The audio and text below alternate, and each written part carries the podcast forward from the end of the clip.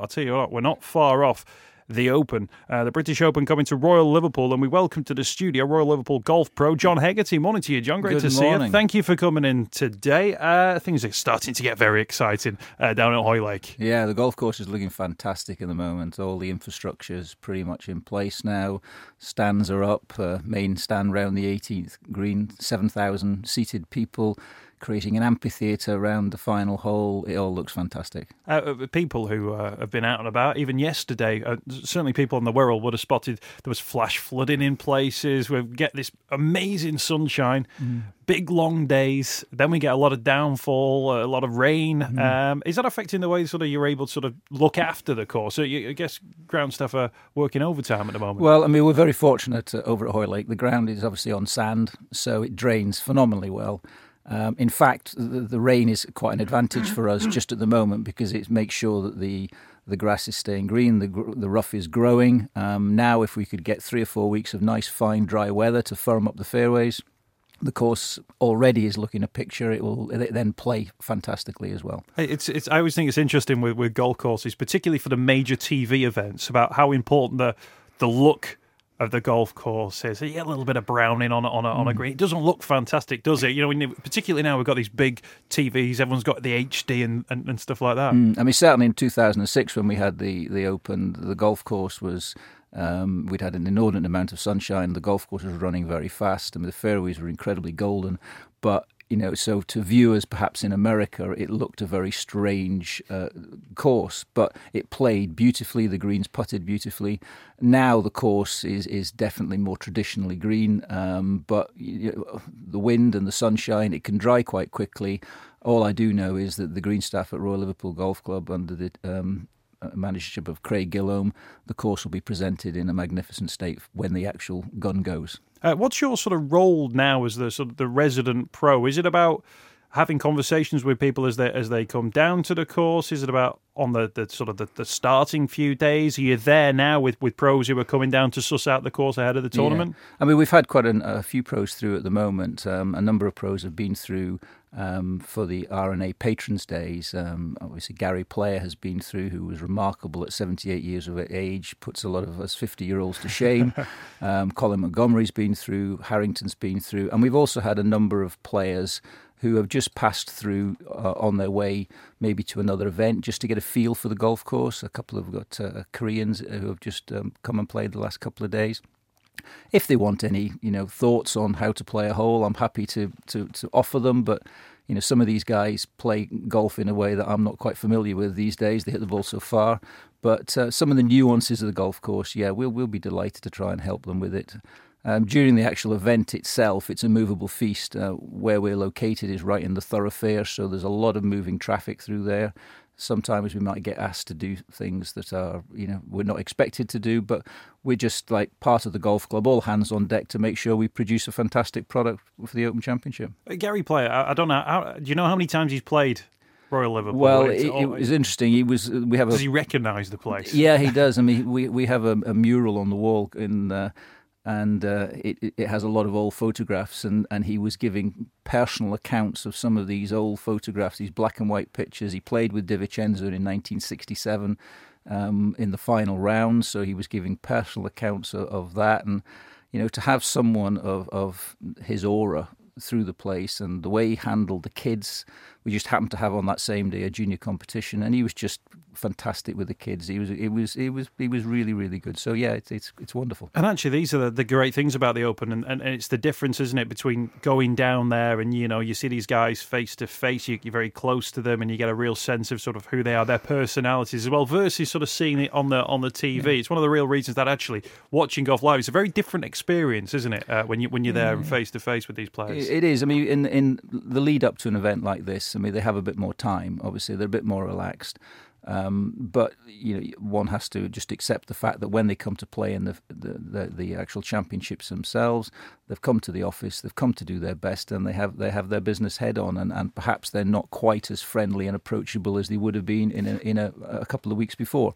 When it gets down to uh, to business time. Uh, John Hegarty is with us, the Royal Liverpool Golf Pro, and the uh, Open uh, coming very soon to, to Hoylake. It's, it's an amazing occasion, an amazing event, many, many thousands of people there as well. As you mentioned there, there are already uh, events happening at the uh, at the course Mm. itself. You know, the sponsors are having their events as well. So it's not just about that few days of golf; it's about the lead up to it as well. Yeah, I think what's also very important is the O- the Open itself is a catalyst to try and build the game of golf, not just on Wirral in Liverpool, Merseyside.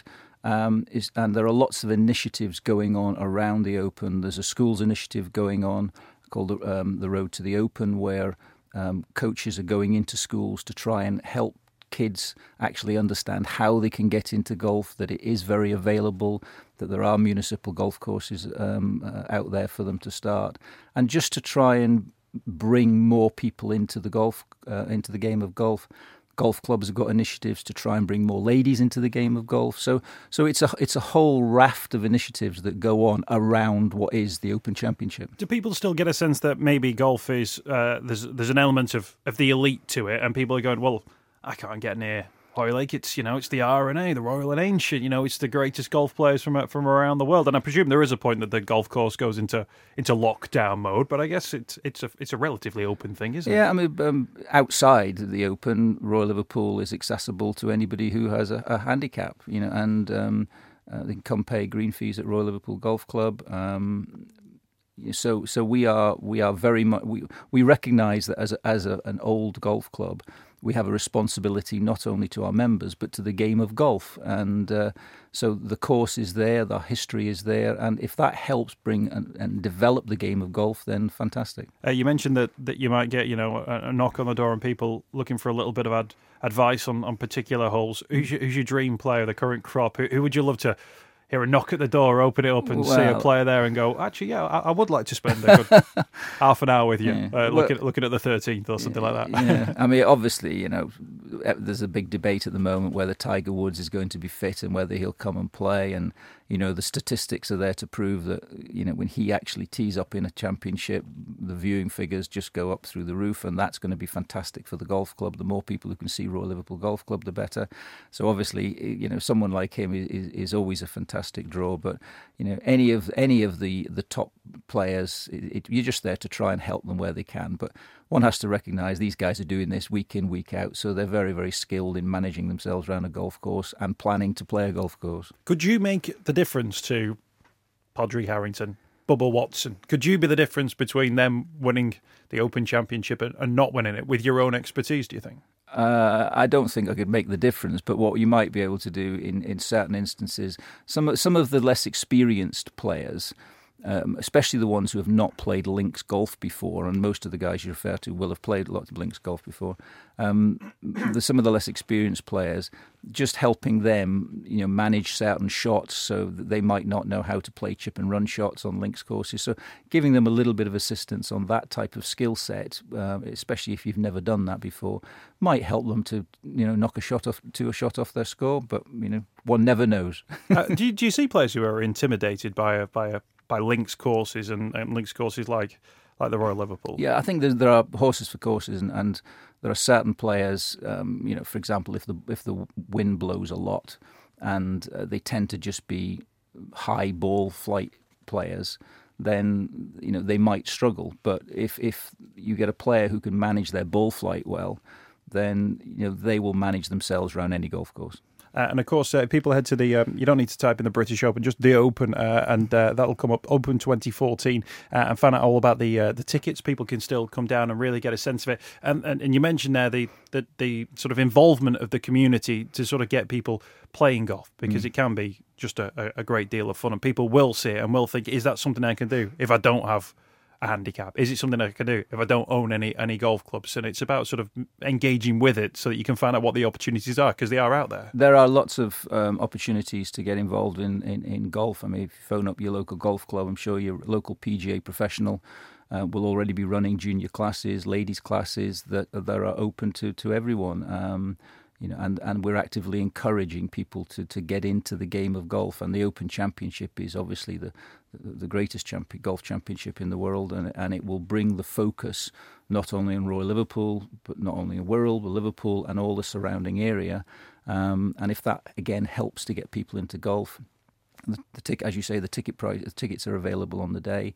and you know it's in effect on Thursday and Friday, half past six. I think is first tee off, four o'clock is last tee off. So you probably have the best part of twelve hours worth of entertainment there th- uh, through the day. So given fair weather, it's great value for money. Is anyone at the course planning for after the Open? There's obviously the big build up now and the event itself, but have you got plans for the rest of the summer and then beyond? Yeah, I mean, what, the one of the big challenges you face for, for the members is there's obviously a, a, huge build in the lead up to the AMP and the infrastructure going in. But when there's a breakdown of these big events, then the golf course itself, the playing surfaces and the, the, the immediate fairways and greens still retain their, their, their, good looks. But the peripheral areas start to look a little bit sad when they've had the best part of two months under um, big stands. So the golf course suffers for a period of time, and what we have to do then is hope that we get some reasonably friendly weather, a bit of rain to try and encourage the grass back to grow. I say not on the playing surfaces, but on, on the surrounds that go go along the area. Yeah, it's when the ground stuff really if yeah. you think it was bad during the Open, that's when they really start working when. They start the rakes come out, yeah. the yellowing of the grass and so on and yeah, so on. Exactly. Uh, fantastic stuff. If people head to the uh, Open uh, 2014 website, they can find out full information uh, about the tickets as well. John, great, uh, great to catch up with you this morning. Thank you for coming in. Pleasure. Great to see you. Can't quite see the course from uh, no. from here. Nearly though. Fantastic. And if we, you, we have weather like this, it won't be too shabby at all. thanks for your time. Great to see you.